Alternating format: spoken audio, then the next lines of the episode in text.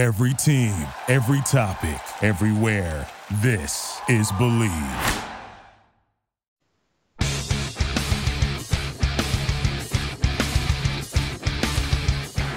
Bay Buccaneers from the 48-yard line. Second down, 13. Brady lobs one downfield. Caught ball by Gronkowski inside the 20 to the 15-10. Gronkowski to the 5 to the 4-yard line.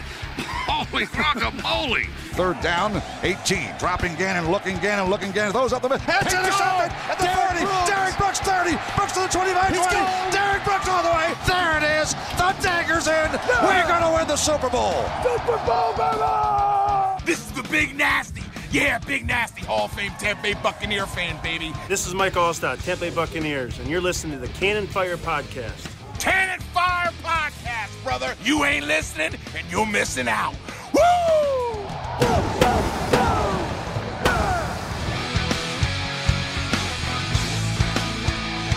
Welcome back, ladies and gentlemen, to a brand new edition of the Cannon Fire Podcast. It is wild card week in the NFL.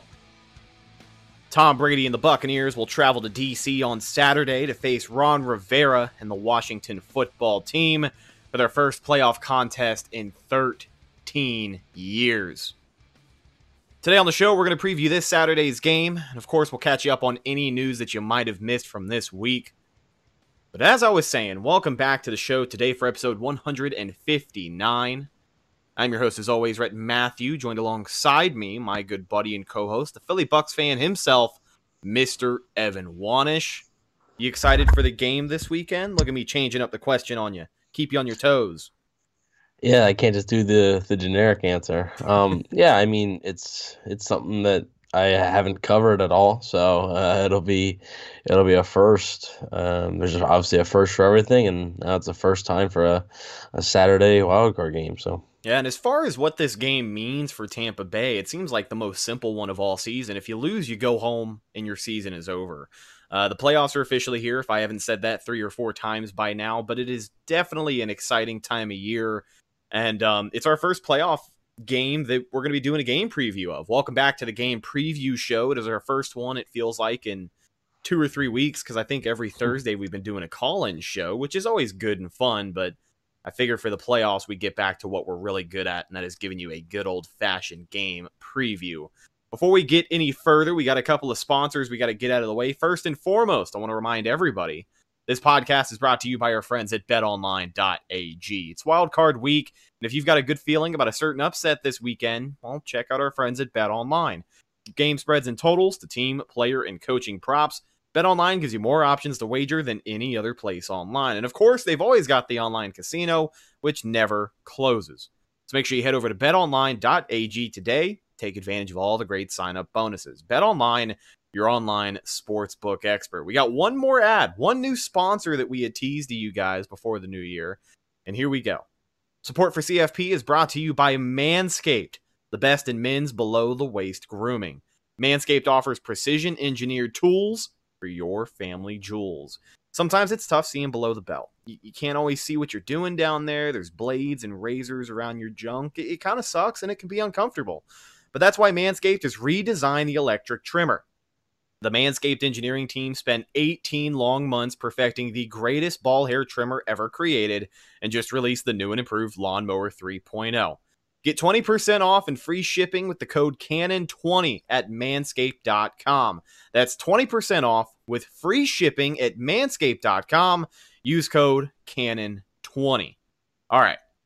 Usually kick things off on the game preview with this week's injury report. We got some news from Bruce Arians today in his press conference about some players that came back to practice, some guys who were going to be game time decisions. We're going to break all those down here in a second. Let's get through the list for Tampa Bay. Now, this is Wednesday's injury report, so we'll kind of give you updates as we go over the names, but here we go. Cornerback Carlton Davis returned to practice this week from that groin injury. He was limited on Wednesday.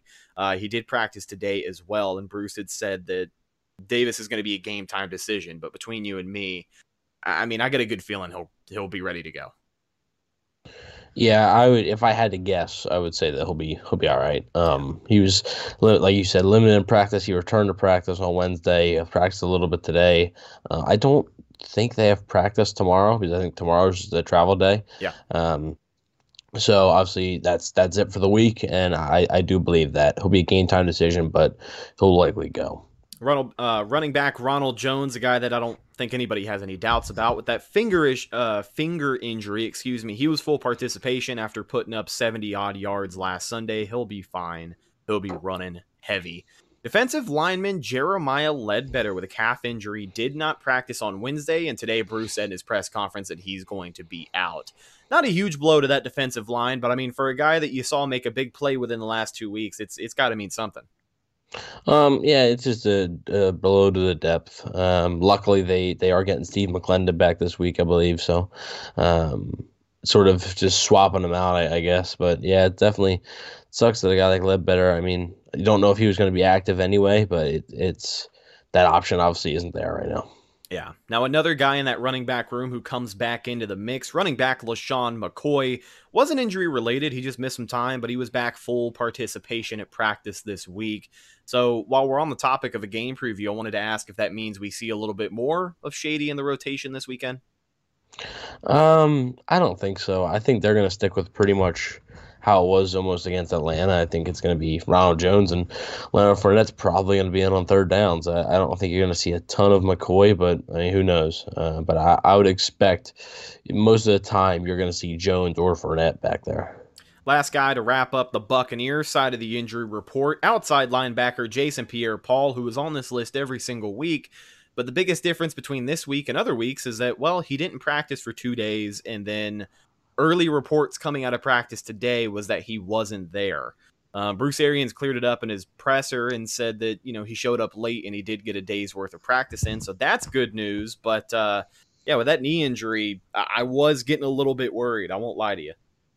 Well, I mean, something I brought up on the show a little bit. I mean, since Week 15 versus Atlanta, what has Jason Pierre-Paul really done? You know, I mean, is that knee really bothering him that much? It, it, very well could be, and maybe he's just trying to gut it out because I mean, Week 14 versus Minnesota was the last real impact play I can remember him having when he had that trip sack on Kirk Cousins. Yeah, um, that was really the last impact play he's had. So been a slow few weeks for. Uh, uh, Pierre Paul, and hopefully he can get get back to it. But obviously they they're getting Shaq Barrett back. Barrett was activated off the off the COVID list, so they got one pass rusher back. But luckily, um, it seems like they're gonna have both their pass rushers on Saturday. Absolutely. So Bruce made that clear. JPP will be good to go. And as you had just mentioned, with the addition of Shaq Barrett coming back, they should be in good shape. Now, let's take a look at Washington. They have an extensive injury report. Defensive tackle Jonathan Allen, not injury related, was full participation on Wednesday. I'm assuming he practiced again today. He'll be good to go. Linebacker Thomas Davis Sr. with a knee injury did not participate. Haven't heard a lot of updates on that side of it, but he is retiring. I, I, I yeah, I think he he might be out. I think I, I, read somewhere that he may be out. So, yeah, if if this is truly his last game, it it, it sucks.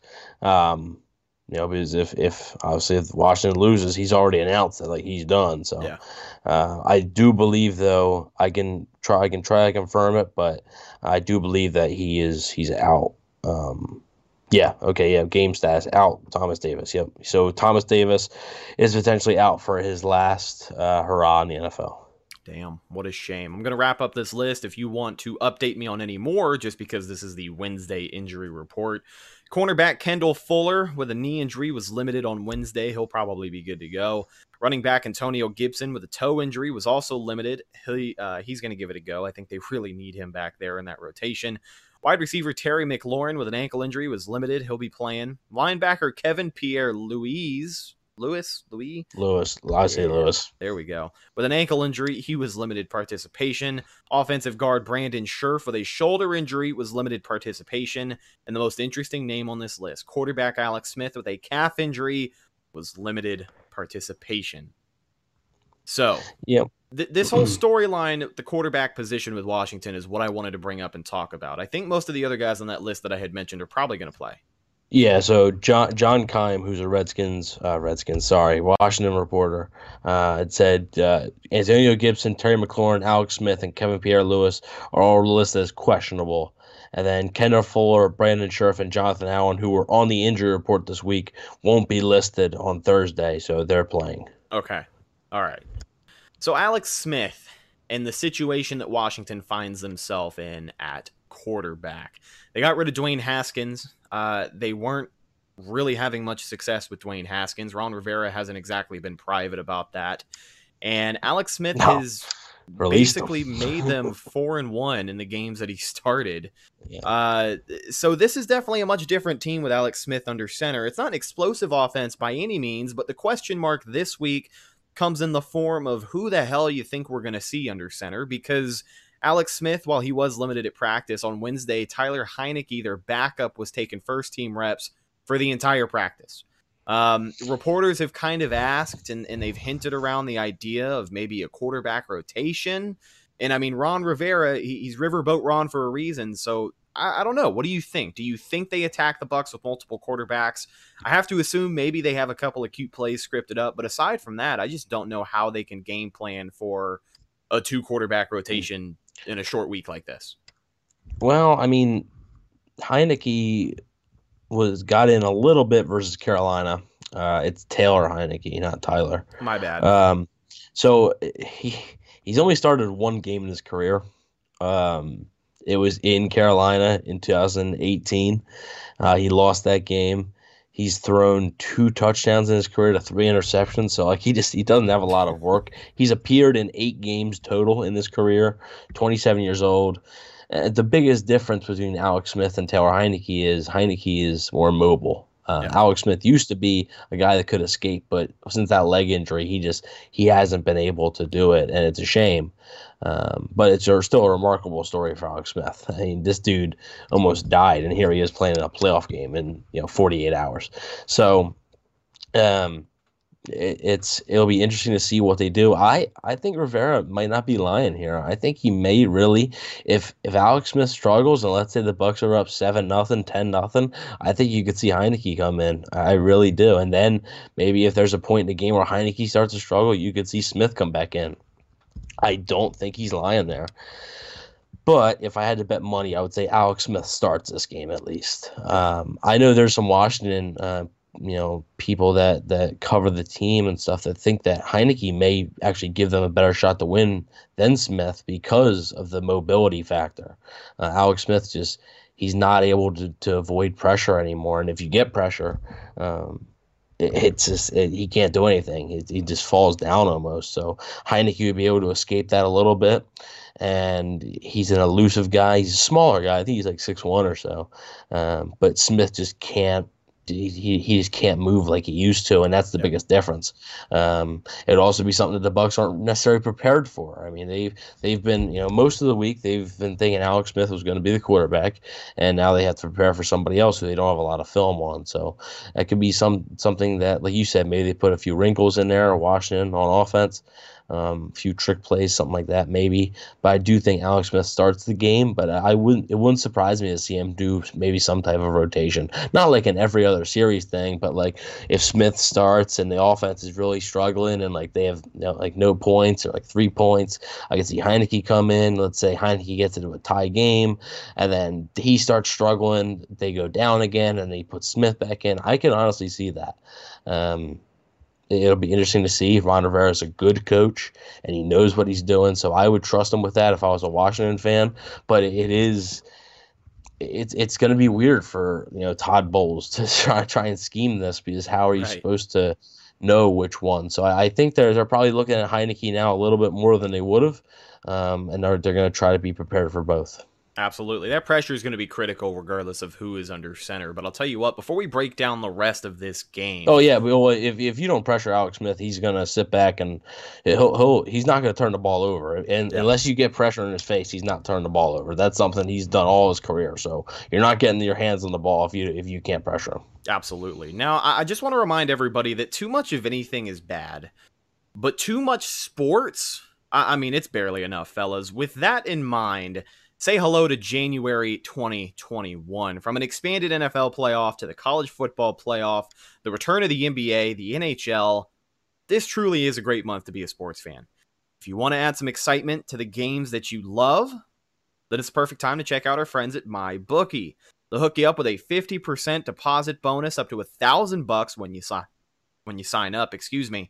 And they'll keep the good times rolling with giveaways, free bets, and huge contests all year long. It's simple. Sign up, Enter promo code Cannon Fire and get your deposit matched halfway up to a thousand dollars.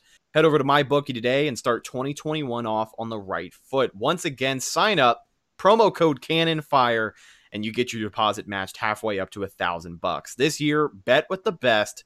Bet with my bookie. What do you guys think? 2021 rolling out with all the sponsorships. That's the last one for this episode, though. Don't worry. So let's get a little bit more into this game preview when it comes to Washington on Saturday. We started talking about the possibilities at quarterback. Let's talk about what their offense brings to the table. And, and I'll just say it bluntly it doesn't seem like it's that much. Uh, regardless of if it's Alex Smith under center or Taylor Heinicke back there for whenever he gets back there, this isn't an offense that, you know, I particularly feel threatened by. And I really just don't expect them to try and force the ball downfield. Like I said, maybe some cute scripted plays with their two quarterbacks. Seems like that's the future of the NFL now. But aside from that, I just don't know if they'll be able to keep up. Yeah, so I do agree that the the Washington offense just isn't like it's just not. So so here's their last four games. They put up 23 points, 20 uh no 23 points in a win, 15 points in a loss, 13 points in a loss, and 20 points in a win. Um, it's just and then before that 23 points in a win. Um, Thanksgiving they got 41, which is which was a season high. Uh, that was Antonio Gibson just running wild, and that was against the Cowboys. I think the Bucks have a better defense than the Cowboys.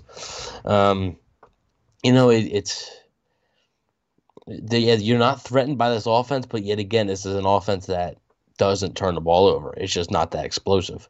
And when you're looking at what Washington likes to do, I think it matches up well with Tampa because Tampa is going to be able to stop the run. So Antonio Gibson, at least in the run game, I don't think is going to be a huge factor. Um, and then obviously in the passing game, that's where I'm more worried about Gibson because Gibson is a guy that can play all three downs. He can hurt you in the passing game, the screen game, but also he's not 100% healthy. So yeah. I don't know how much they're going to try to work him in there. Uh, Terry McLaurin is a stud wide receiver, but yet again, he's not 100% healthy. This team is super banged up right now, especially on the offensive side of the ball. So uh, yeah, they'll probably struggle. I mean, uh, they probably will. Um, they're going to have to take their opportunities and, and you know, because I don't think there's going to be many in this game yeah. for almost for either team. Really, I really think both teams are going to have to really take advantage of some opportunities.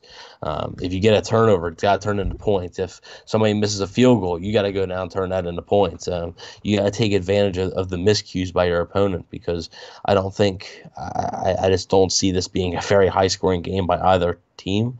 Um, but yeah, as far as Washington goes, they're just they don't have a lot of weapons, and the weapons that they do have are banged up. Uh, Logan Thomas, the tight end, has been having a pretty solid season, so I would watch out for him, especially against the Bucks linebackers um, and, and, safeties. But uh, as far as that, uh, I they don't really have a second wide receiver behind McLaurin.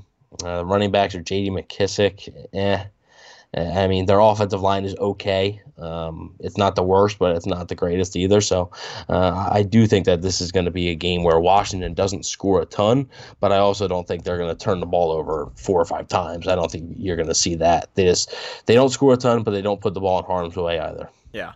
And we had talked a little bit about it on Monday's show, but just to reiterate here, I think if this offense has success with anything, it's just going to be the short game because it seems like that's what always gets Tampa Bay. It doesn't yeah, matter if they you can't play soft zone. Exactly. If they come out zone. and they're in a bad, you know, and they're in a uh, in a bad defense, they're going to get torn up. A, a soft zone, not playing man with your big, strong, physical cornerbacks um, not controlling the line of scrimmage and giving Alex Smith, I don't know, three, four seconds to throw the ball doesn't well, matter. a soft zone, you don't even need three, four seconds. It's just yeah. all they're going to run is those, you know, five yard curls. They'll gain on first down, they'll gain, you know, four or five yards, and then on second down, they'll run it for three yards, and then you have a third and one that you can't stop. Is it's tough to stop every third and one, and that's how it will go. If, if, that's a, if, yeah. if you come out playing that type of soft zone, you're going to be basically giving up on on first down. It'll be long drives that take a lot of time off the clock yeah. and probably result in points, but and that's what that's what Washington wants. That's I'm sure that's the game plan. Yeah. Just control the control the clock and win the game.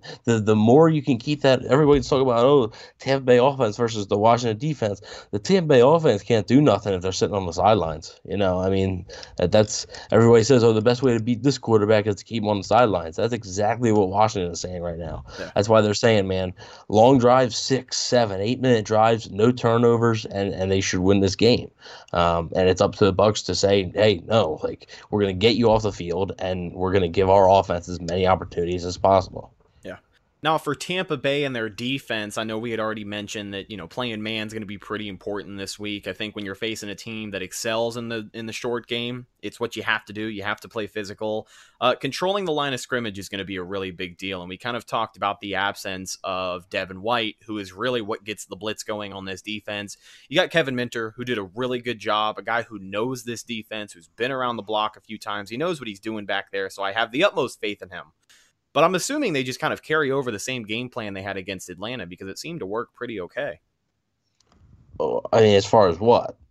I guess as far as just is that that defense versus Atlanta was pathetic at times. So, um, I mean, it, it was. I mean, you, I believe you, you. can't you can't sit there and tell me that they played good. I mean, I, I'm not I'm not going to buy that. Kevin Minter was okay. Um, I mean, the Falcons ran for over 100 yards on him, I believe. Uh, the Falcons, who are They one of the worst rushing They offenses in, in the NFL. Um, So- so let me I, I, I understand. I understand that Brian Hill did have that one run, which is like the outlier, but still, that hasn't happened all year. So let me rephrase then. You know, with Kevin Minter being there, with the absence of Devin White, what do you think the the best game plan for them will be?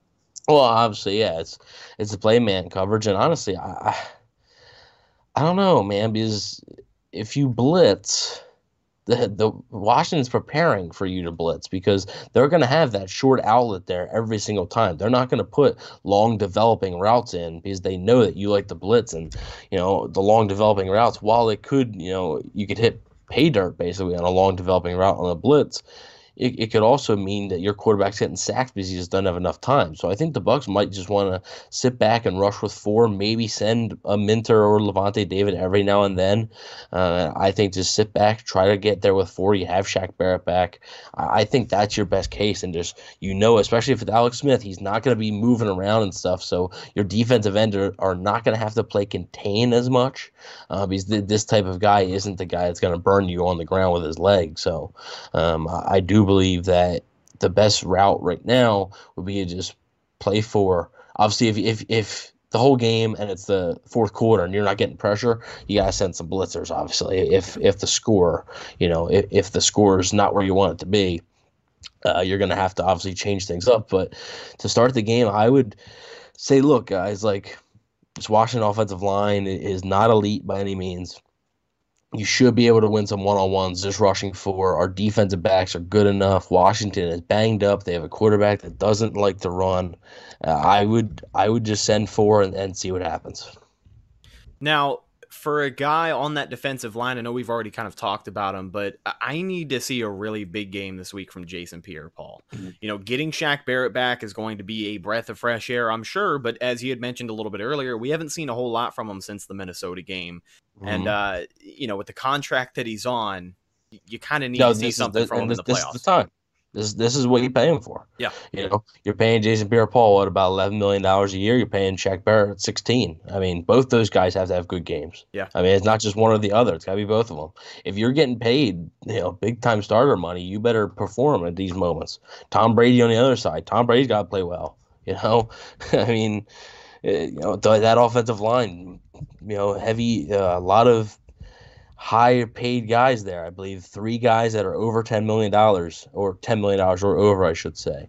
Um, those guys got to perform. Your highest paid players have to play like they're your highest paid players. So yeah, Jason Pierre-Paul's got to live up to that, and right now he just hasn't. Don't know if that knee is is the reason. Um, I'm just sort of speculating there that obviously he didn't practice yesterday because the knee, uh, and it, obviously he must have been limited in some capacity today because he was you know later on, but um, and then his lack of production uh, these last few games. So, yeah, he's a guy that's gonna have to step up. And if if Shaq Barrett and Jason Pierre-Paul can't get to Alex Smith, it's it's gonna be a long day because Washington is just gonna dink and dunk, and it's gonna be incredibly frustrating. The lack of pressure against Atlanta was something I wanted to bring up, and I kind of forgot. But it's just going to be an issue. You know, we we talked all season long about this team and bringing pressure with four people when you're not always coming in hot off of the blitz. You don't have a Devin White to shoot the gap. You got Kevin Minter who gave it a valiant effort, but really didn't get home at all last week. So, mm. yeah, it's going to be more important than ever. And I think against an offensive line like Washington, I've got a little bit of faith that maybe they can make a move on one of those tackles at least once on Saturday. But uh, I guess we just have to wait and see. Let's flip things over to the other side of the ball. I want to talk about this Buccaneers offense and what they're going to be facing. A Washington defense that ranked second in the NFL and gave up the fourth fewest points, just a little over 20 per game. They come in on a little bit of a hot streak. They have held seven straight opponents to less than 20 points. Now, it's you know, it's not like they've been playing star-studded opponents or Super Bowl grade teams, but it, still is a feat in itself, I think, to keep an NFL team under 20 points, regardless of who it is. So, of those teams that they've played, one of those teams is a playoff team, and it was um, so that's yeah that that that's some context. Um, they allowed 17 to the Steelers, but yeah, it started with nine to the Bengals. Uh, 16 to the Cowboys, 17 to the Steelers, 15 to the 49ers, 20 to the Seahawks, 20 to the Panthers, and 14 to the Eagles. So um, they, they allowed the week before the, the Bengals game, they allowed 30 to the Lions. Uh, the the most they've allowed in the season is 34 to the Browns, which is week three. So that's a while. That was a long time ago. So yeah. um, this defense, yeah, while they're you know you could look at it and say, oh well, they're not playing you know the greatest offenses. Um, well, actually, Seattle's a Seattle's a playoff team too. Sorry, uh, but I mean, they you know Seattle and Pittsburgh. I, I, mean, those are two playoff teams. Obviously, I know Pittsburgh's had their struggles on offense this season, um, and Seattle at times it has too. But I mean, they'll give up 17 points to Pittsburgh in Pittsburgh and 20 points to Seattle. I mean, they, they Washington beat Pittsburgh and they only lost to Seattle by five. So like this defense is keeping them in games. It's just the offense just hasn't been able to do it. Yeah. They got dominated by Carolina pretty much that entire game and still only lost by seven.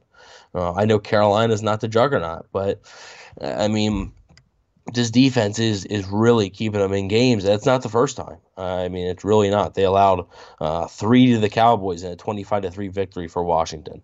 Um, week week one, a 17 to the Eagles. Um, week, uh, I'm not sure which week that is, but they lost to the Giants, but 20 to 19. I mean, they allowed 20 points.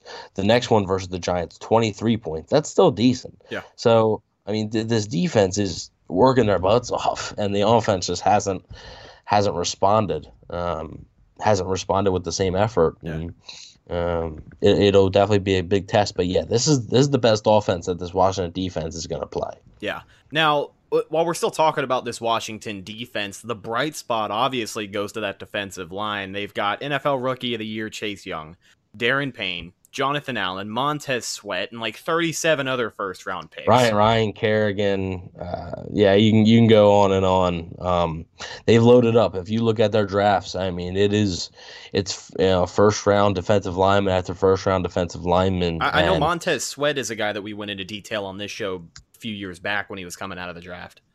Yeah, and I mean they even have. Um, Ryan Anderson from Alabama, who doesn't really worked out, but he was a second round pick, I think.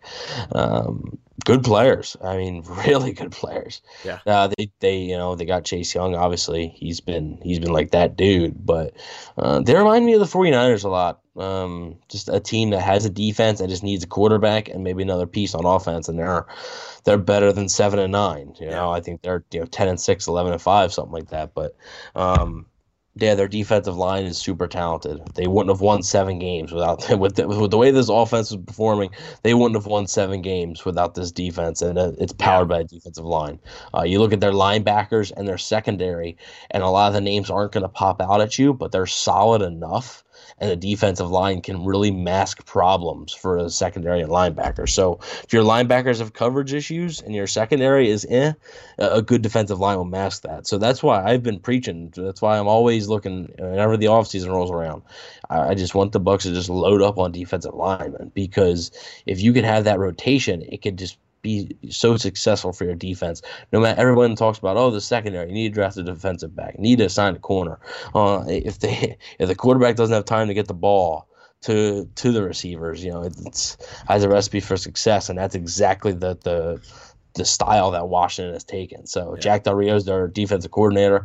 He's a really good coach, and um, it's going to be a tremendous test. Uh, I the the Bucks haven't faced a defense this good since Week 11 versus the Rams. Um, so it'll it'll definitely be interesting to see. Now for Tampa Bay, which the, which mind you, the Bucks did put up 24 on that Rams team. So yes, they did. Uh, I, I, think they would have won that game um, until you know stuff happened, but.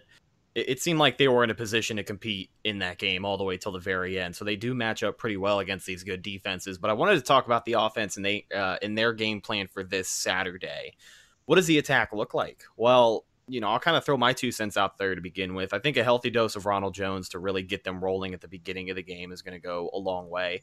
But I think this is a game where you pretty much just, if he is cooking, take the leash off of Ronald Jones. I think this is the game to do that. I mean, when you're in the playoffs and you have a running back who is averaging five, six yards per carry, just run the damn ball. That's all you got to do. But if it doesn't work, I still think they can have a lot of success on play action. Obviously, whether you have a run game or not helps the play, or uh, it doesn't matter. The play action will work. But when you have a running back who is running, it helps the play action even more.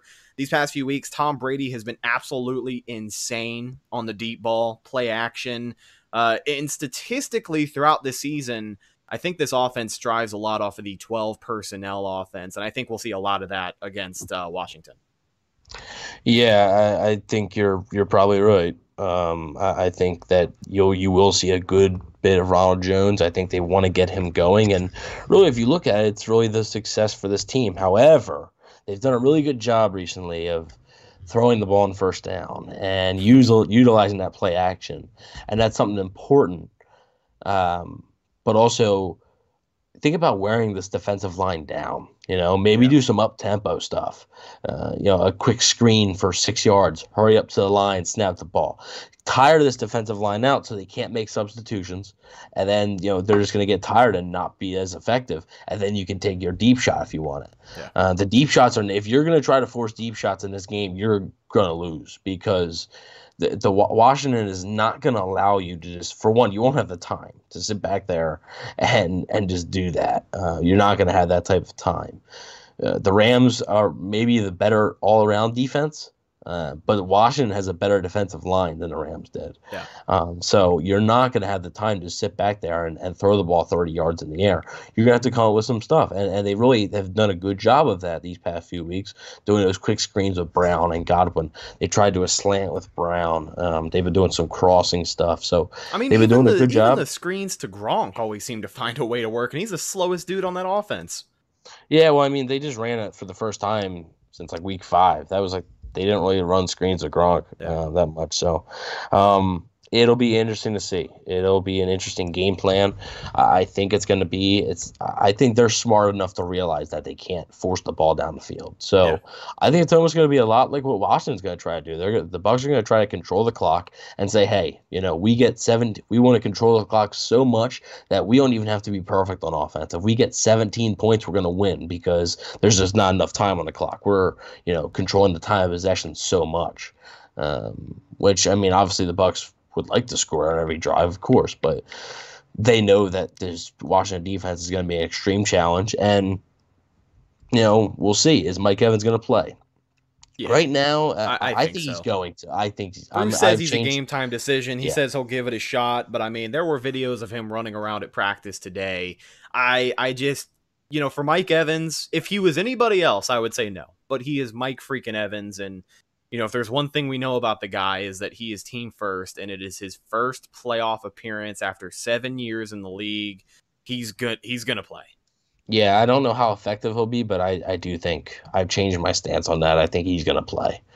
Um, he maybe uses more of a decoy, which is okay though. I know a lot of people are upset with me uh, about my comments last week that or last episode, I should say that. You gotta that, take the you, know, you, gotta take the heat now. Hold on. All right, hold on. I gotta Uh, the floor is yours. The people are the people are listening. They await your address. So everybody wants to take this as me saying that they're going to lose and it's going to be just like the Chicago game. But the people that are saying that just read that little quote that I posted. Yeah, they didn't, they didn't actually, the episode. they actually didn't listen to the episode. I stated that it felt like the Chicago game because good defensive line on the other side, right? I'm talking about the opponent here. Good defensive line, good defensive coordinator, road game, gonna be cold. You know, the Bucks are a little banged up on offense. Mike Evans is injured. But I also went on to say, which obviously, of course, we can't fit the entire episode into one little quote graphics thing. so, not really much you can do there. I went on to say the difference is that they have Chris Godwin and Antonio Brown now, which they did not in that game. So, yeah, I'm not saying that they're going to lose this game. It's going to be just like Chicago. Uh, everybody took that as, oh my God, what is this? What is this? Look, calm down. I'm not saying that they're going to lose like Chicago. I'm just saying that the game has a similar feel. Whereas Mike Evans, you know, is hurt. He's banged up. Not sure how effective he's going to be. He still caught a touchdown in the Chicago game, by the way. Yes, he did. Um, but not sure how effective he's going to be.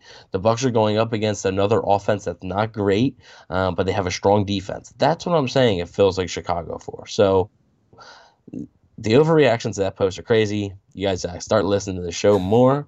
if you guys listen to that, if you guys haven't listened to that show but are listening to this show right now, you don't have to go back. If you know what quote I'm talking about, um, just look on my the Instagram page. It's it's on there, and just read the comment section. It's a little bit crazy, but um, that's that's basically it. I appreciate you addressing that. I wanted to talk about Mike Evans a little bit more because, yeah, he is coming into this game not 100%, but he's Mike freaking Evans, as I said. And I just want to take a moment and recognize what he did this season because it seemed like he was battling injuries pretty much the whole year.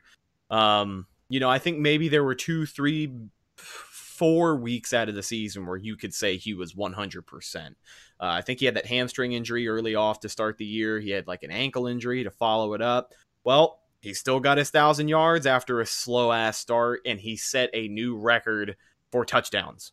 So I mean, if he can do that while he's not 100%, I just that you know that's that's what kind of ties it all together. That's why I think he plays, and that's why I think he's in a much mm-hmm. bigger role than a lot of people expect for this Saturday. Yeah, so I mean, he broke he broke the Buccaneers record for touchdowns and yes. the NFL record for uh, most consecutive thousand yard seasons. So, yeah, he's a he's a tough sob. I mean, he's um he's a guy that's always gonna. That's why I think, do think he's gonna play. Just uh, I thought the way this week would have gone is he wasn't going to really practice at all, and they were going to say, "Oh, he's a game time decision," and then he wasn't going to play. Right. Uh, but now that he was able to practice, and Arians seemed pretty optimistic, so I- will say he plays. Not sure exactly how much he plays. Like he may be on a snap count. Uh, especially because, like I said, why rush him back when, when you have Antonio, Antonio Brown, Brown, and yeah, Chris Godwin doing what exactly. they're doing? Um, you know, the Chicago game, I think that's why they did. They didn't want to go into a game with Tyler Johnson and Scotty Miller as two starting wide receivers. And that's why they played Mike Evans in that game. Um, and now this game, you could go without Mike Evans and still have, you know, two number one wide receivers. So yeah. um, that are both playing at a very high level right now, coming off probably their two best games of the season. Um, so it'll be interesting to see how much Mike Evans is used, but it's definitely a positive sign because you want him out there. Um, and, and, for a guy like Mike, he really deserves it. So absolutely. One more thing on this offense before we kind of wrap things up. I want to talk about this offensive line because I mean this is obviously the biggest game that they've had. in yeah. Weeks. Um, it's a playoff game. You're protecting it's, Tom it's, Brady. It's the it's the position that's going to determine whether they win or lose. If yes. the offensive line fails, the Bucks will lose. Uh, I'm guaranteeing. You but know, obviously, if they can if they can stand tight, sorry about that, but no, you're good. If they if they can stand tight, I think the Bucks could really exploit the, the secondary. And obviously, all eyes go to Chase Young, whether he's going to be lined up against Donovan Smith or Tristan Wirfs. I'm sure he'll get rushed on both Smith. sides. Yeah, but he most likely rushes from the left side, so most of the time will be against Smith. Okay, but I'm looking at the center. I'm looking at the interior offensive line because if that pocket breaks and Brady has to scramble, they're going to hit him. Like that's how talented those edge rushers are. If Tom Brady has to roll out, he's going to get hit.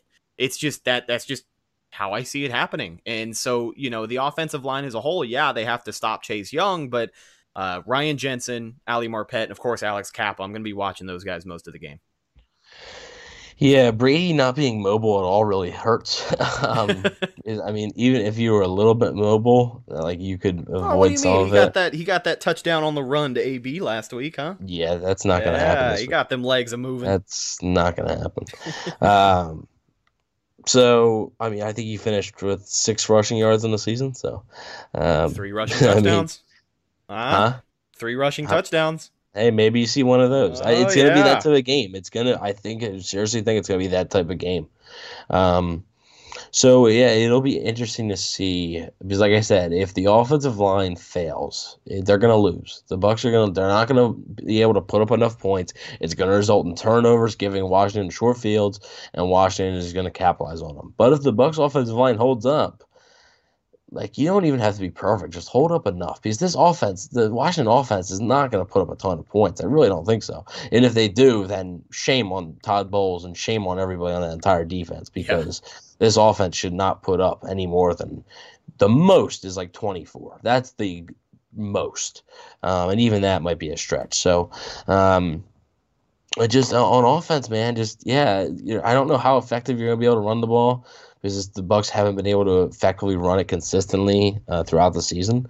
Um, but yeah, if you give Brady time, I think Gronkowski against those linebackers. I mean, he is against going to be against I believe Cameron Curl, who is a safety for them. Rookie safety has been really good, but he won't be up against Gronkowski the whole game. But I think Gronkowski when matched up against some of those linebackers, they didn't get Antonio Brown, Chris Godwin, um, and Mike Evans. Washington's defenses, uh, their weakness is their corners. Uh, their corners are probably the worst part of their defense. They're not bad, but they're certainly not good. Uh, they're more like average. So if you can get one on ones with Brown and Godwin and Evans, uh, and give Brady time to get to those guys, I think it, it could be get out of hand. Um, Yeah, get out of and- hand and that's- quickly for Washington. That's exactly the counterpoint I wanted to bring up is, you know, yeah, there's a lot of pressure on this offensive line to protect Tom, but if they protect Tom, which they've been doing a pretty damn good job of this season so far, I think he's going to tear him up. Like they do have Yeah, a good but- front four, but Mm. aside from that, I just really think, you know, kind of how the offense isn't going to be able to keep up of Washington.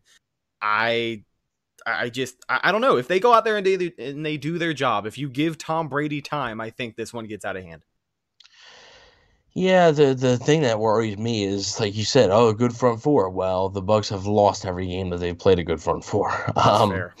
like I mean, what like the Giants game, they beat the Giants. The Giants have a decent front four. Uh, who else? The Packers have a decent front four. Um, that's Chargers are okay on front four. Bears have a good front four. Yeah, but they lost. Um, I'm Yeah, talking about. oh, I'm talking oh. about. I'm, I'm talking about games they won and they played versus a f- good front four because like the Saints have a good front four. all right. They lost. I thought you were going through the list of. Okay, sorry. Yeah, go ahead. No, the, the the Saints have a good front four and they lost twice. The Bears have a good front four and they lost. The Rams have a good front four and they lost. The Chiefs Uh, don't the- really have the- that great of a front the- four, and they nah, still but lost. they have- it- they it's have- the Chiefs. They have Patrick Mahomes. Yeah, so it's the Chiefs. the- Washington does not have Patrick Mahomes or Tyreek Hill, so that's the difference there. But yeah, I mean, I don't know. That's the thing that worries me. Is like we always say, oh, well, if the front four, you know, if the offensive line can protect Brady, this could get out of hand. Sure, it's the same way in the Chicago game, and you know, in the Rams game they could have won, and in the Saints game maybe the second one's closer. Second one's definitely closer if the offensive line plays better, but maybe they even win or week one they win. Um, yeah. Uh, but the issue is every time we say that, it never happens. So now is the time for it to happen. I mean, this, Washington team, Arians is right when he says they're not looking at this as a seven and nine team because you can't. They're in the playoffs now. Yeah. This is it. Like the, Their this play is down it. the stretch is what got them in the playoffs. yeah, I mean they are in the playoffs and they're four and one with Alex Smith as quarterback. And guess who's probably starting? Alex Smith. So um, they're an inspired football team. They're a well coached football team, and they're gonna come. They're gonna bring it. They, they are. They they're hungry. They're a young team that everybody really counted out. Nobody thought Washington was going to win a division. You all thought it was going to be Philly or Dallas. Really. Yeah. Everybody thought, no, the Giants and Washington, no, they're not. They're not going to be. Turns out Washington was one and New York was second. So um, they're they're hungry to prove people wrong. I have seen some people picking Washington, but for the consensus, I've seen the people picking Tampa, and Washington's probably looking at that going, okay, like yeah, keep doing it because we've been we've been proven you know we've proven people wrong the entire year when people said we were done and people said Alex Smith will never play football again and this and that. Um, they've just they've overcome so much between Dwayne Haskins, the whole that whole mess, uh, Ron Rivera with his you know with his cancer. Um, Eh, they've overcome so much now, and they're so strong. It really is like the feel good story of the year They when you they look at Washington. they probably feel yeah they probably feel almost invincible right now, and it's the Bucks' job to make them feel like hey you're you're in the playoffs now, and we're just we're better. The Bucks are better than Washington. yes, they are. Okay, but the Bucks need to go out and prove that they're better than Washington, and they need to basically, yeah, assert their their place right there and say, look, we're better than you. We're gonna win this game. You guys had a good season, but you shouldn't be here anyway. We're gonna win. That's that's what the Bucks need to do. And um, but Washington has some sneaky players that could that could really kill them. Yeah. And that's been the tone of the Buccaneers season. You know, they've done a good job of beating the teams that they are better than. Uh, sometimes they beat the teams that they're Only- really not that much better o- than. only only teams than the Bears. yeah. Uh, we Yeah. keep going back to that one. I just I'm only sorry. Except the Bears. But what I'm saying is that I, I think that same philosophy applies coming into this game. It's just a different playing field because it is Mm. the playoffs. But if you go in there and you play this game like we know that they can, they should come out victorious. Let's get into the weekly checklist. Every single week on the game preview show, we do something called the weekly checklist. And basically what it is, it's a list of three things that the Bucks are going to have to do if they want to come out victorious. So uh, I'll say my three. Evan, if you have anything you want to add, totally feel free, my friend. But here we go. Number one, we talked about it to kind of start off the game preview, but feed Ronald Jones. I, I think it's a really good game to let the leash off if he is running productively, like he definitely looked like he was on pace to do against Atlanta. I like 20 plus carries a game, 25 carries in this game if he really is rolling. I just think it's going to be that type of game. Number two, man to man is going to be really important. A lot of man coverage on defense. Play physical. You drafted those corners for a reason, and um, you know you're not going to be blitzing all the time. So I think it's just going to be very, very important to keep everybody physical, mess them up at the line of scrimmage, try and keep everything in front of you because I do not think Washington is going to try and peel the top off of this defense. I just I, I don't. Number three, we just talked about it. I guess I'm going to say it again, but protect Tom Brady. Yeah, It's a lot of one. yeah, a, a lot of a lot of pressure on the offensive line this week.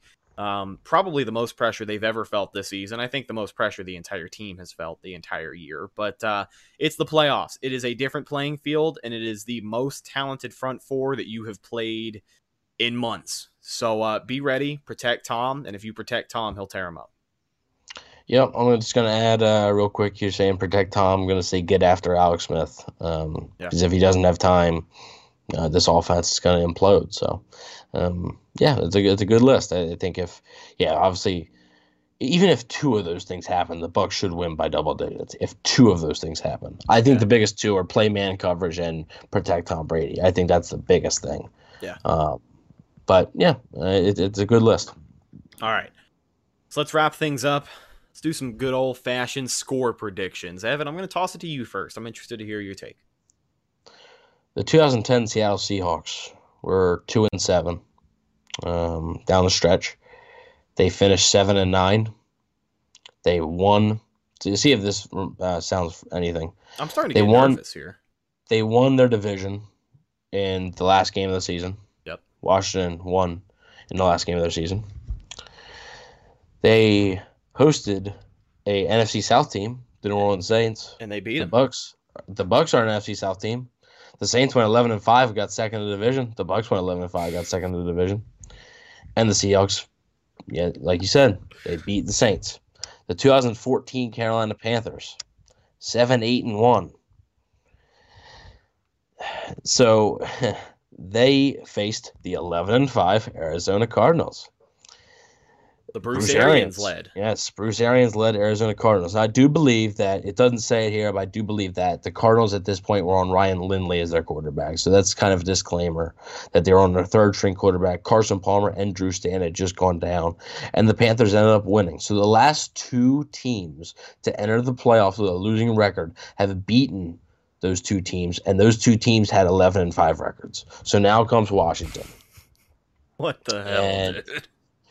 It's uh it, it's going to be a very difficult game. Are you? Uh, are you? Are, hold on. I- hold on. I are you picking gonna- them to lose?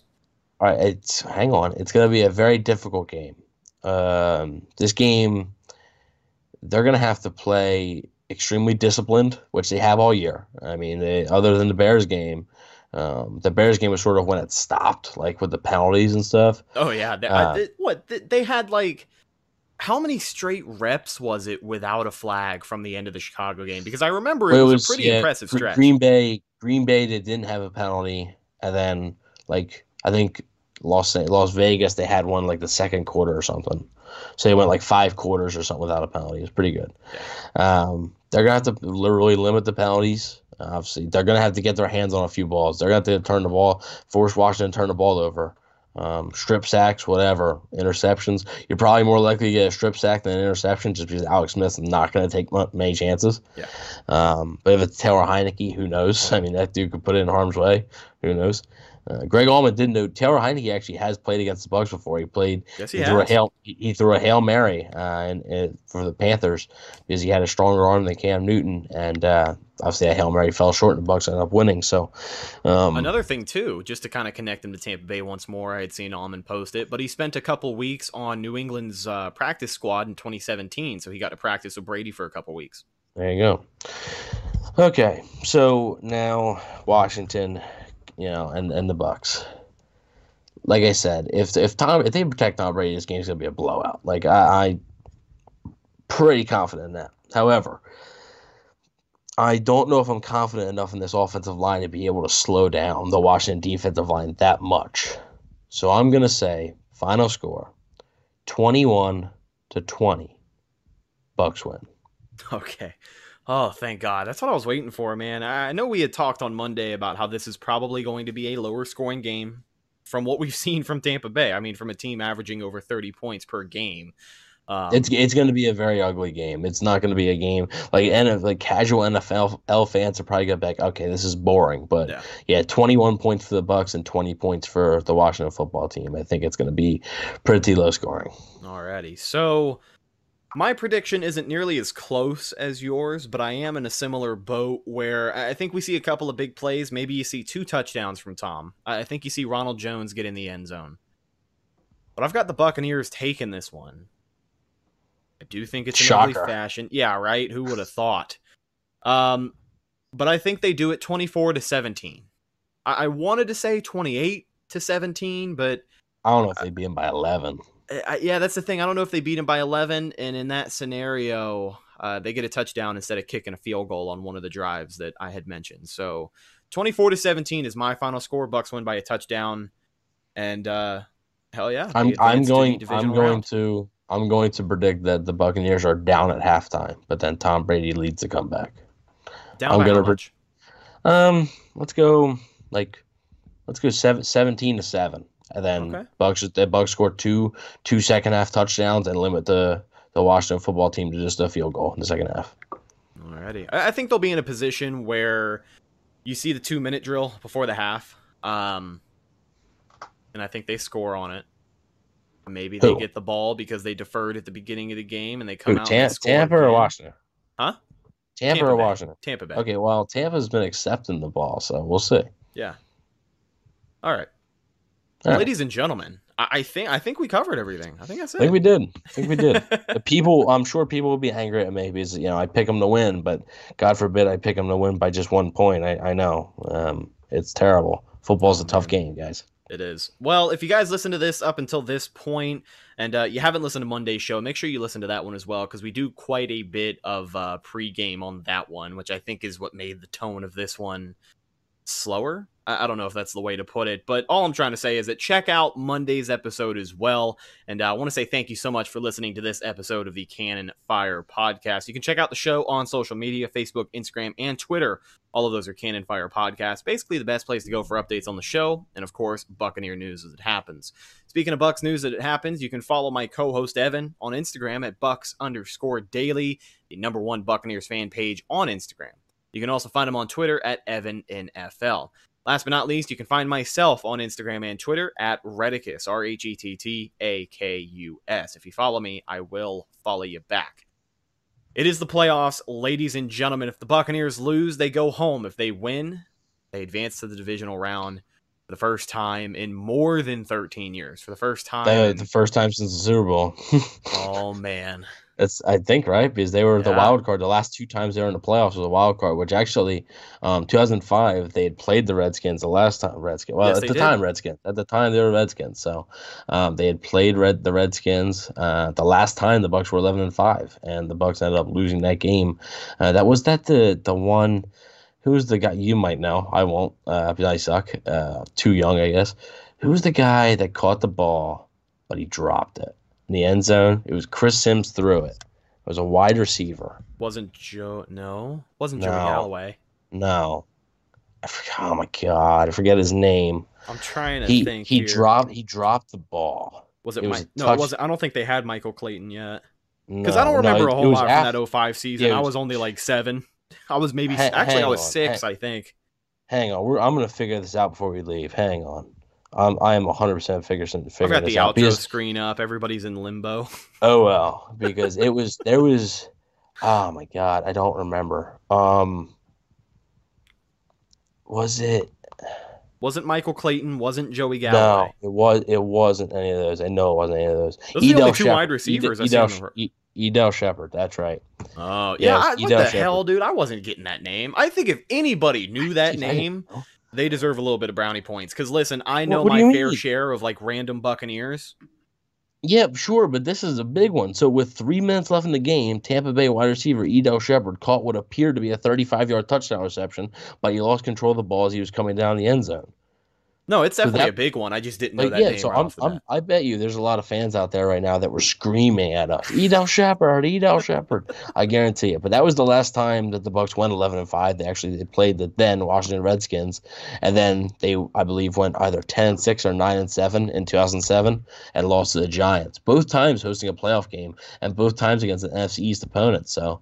Um, this Yeah. time they go on the road to face an NFC East opponent. So hopefully the, the outcome is much different. And that 07 Giants team, the team that went on to knock off the undefeated That's Tom right. Brady. It all comes full circle. It all comes full circle. right? Isn't that crazy? All right. Mystery solved. I think we can say podcast officially over.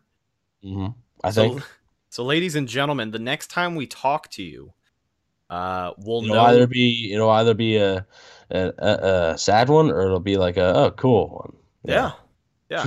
Let's just leave it at that. I'm a little anxious. I, I know you're anxious as well, but we've got some playoff football to look forward to for the first time in however many years it has been. Ladies and gentlemen, I'm your host, Rhett Matthew, signing off from my co host, Evan Wanish. We'll talk to you Monday after the game. Until then, go Bucks. Thank you for listening to Bleav. You can show support to your host by subscribing to the show and giving us a five star rating on your preferred platform. Check us out at Bleav.com and search for B L E A V on YouTube.